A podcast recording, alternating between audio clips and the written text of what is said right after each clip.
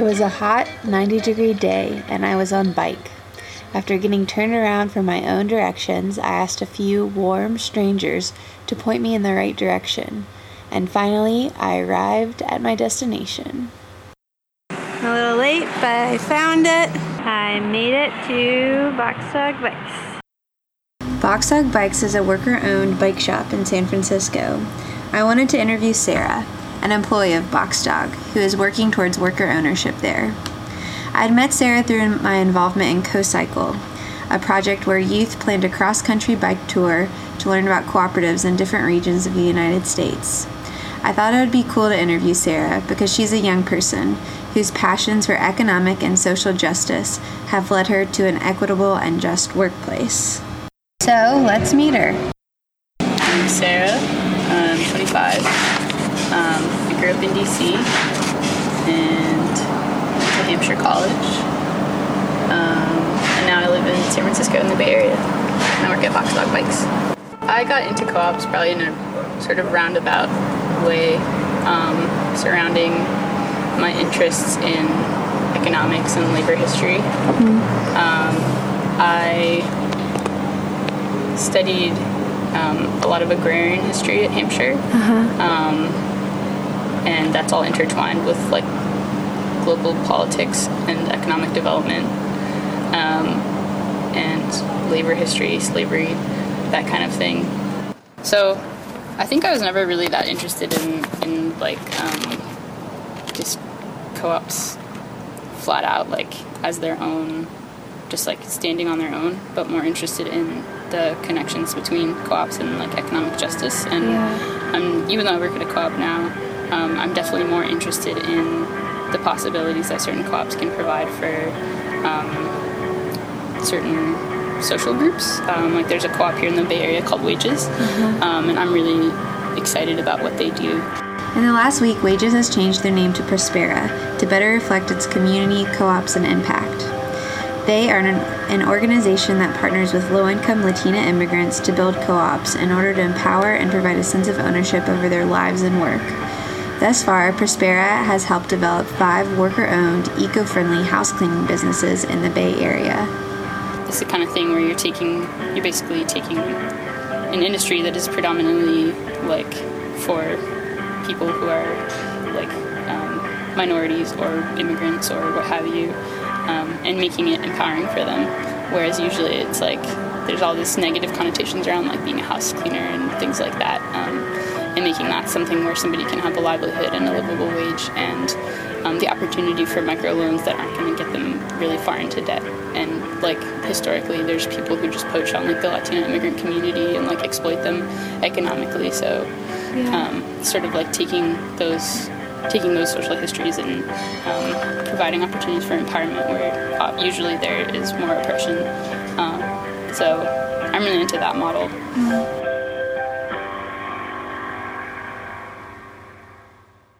Also knew from previous conversations that in a summer internship with the U.S. Federation of Worker Co-ops, Sarah translated their worker co-op toolbox into Spanish. I asked her about her personal connection to the Latino community. I'm Latina, um, so I definitely identify with that community. And my mom is an immigrant from Colombia, um, and her path to citizenship was probably different and maybe easier than other people's, but I still uh, like respect her journey um, and know that um, it's not always easy. I think that what I can offer as far as that goes and a solid skill that I think I have and have been working on developing and plan to continue developing further is my skills of interpretation and translation. Hmm. Um, and if there are resources available in English, then um, I think they should be available in Spanish. Totally. Um, and that takes a lot of work, and that's that's another aspect of any organization's work is language justice, mm. and it's time consuming and it's expensive because it is a lot of work mm. to translate documents um, and provide interpretation at meetings and other settings. Um, but it's just a way of also accessing the voices of those people and including them in the conversation that you're having. The staff at COFED have been discussing a lot recently about how the rich history and current voice of minorities is often left out of the conversation around co ops. What many people know as the co op movement in the United States is based on a picture left over from the 70s when folks were organizing around food co ops. But what histories are being erased, and whose voice is not at the table? Jessica Gordon Nembhard, in her new book, in her new book, Collective Courage, chronicles African American cooperative business ownership and its place in the movements for Black civil rights and economic equality Sarah also tells me about other examples, like in Chiapas, Mexico.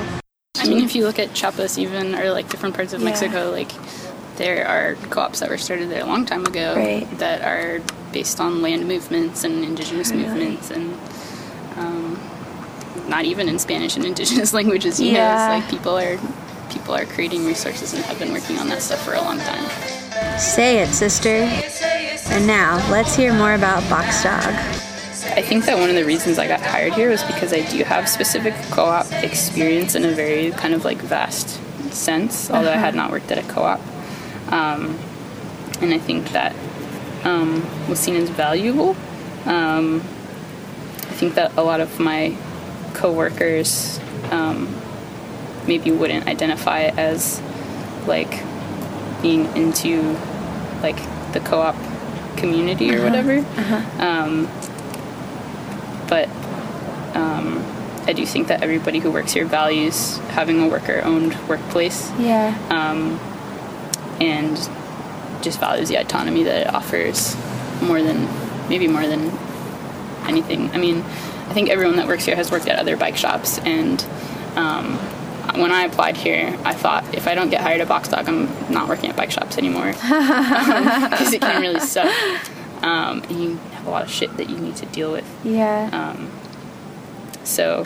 Why do you think that is? Because we've been talking about that too. That mm-hmm. there's a lot of people in co-ops or in collective organizing, but they might not identify with the larger like co-op movement. Mm-hmm, mm-hmm. Like, do you have any ideas on that as someone who works yeah. is working towards worker ownership yeah. in an organization?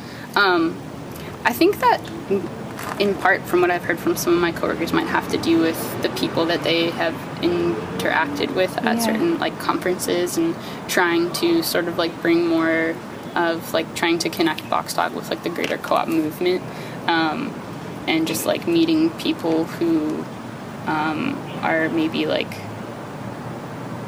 culturally insensitive or like mm-hmm. misappropriate or just like things that aren't necessarily directly associated with like co-ops but interacting with people who um, pretend to um, encourage and promote certain values while at the same time like they are maybe not doing that much as individuals to um, be as like aware or sensitive as they could um, I think that everybody here has their own individual values, and then we do have, um, you know, a culture at the workplace um, that we're sort of working on solidifying, making sure that everybody feels on the same page about it. Um, as far as like the values that we uphold at work, how we treat one another, how how we present ourselves to the world, how we treat our customers. Mm-hmm. but at the end of the day, being a co-owner of a business is really stressful, and when you go home, you kind of just want to go home. Yeah. And that doesn't mean that you're not engaging with like certain values or like the cooperative principles but maybe you're not engaging with them as directly or um, or like on purpose intentionally yeah. um, in your everyday life totally. um, so in part it's just a really excellent way to have a job here here and last question for sarah do you have any like advice for other like young people who like want to pursue like a work environment like this. Yeah. Um, where they, you know, they're collectively managing. Yeah. Um, I would say like with anything, um, know why you want to do it, um, and know what you want to get out of it, um, and um, choose your constituents wisely. Hmm. Um, at Box Dog, the hiring process is really lengthy hmm. and I think that's for a good reason. Um, in general, one of the things that I've learned and that I value about co-ops is that there's the intention is to retain your workers. Well, big thanks to Sarah for contributing all this amazing knowledge to the CoFed network. Good evening, y'all, and happy co-oping.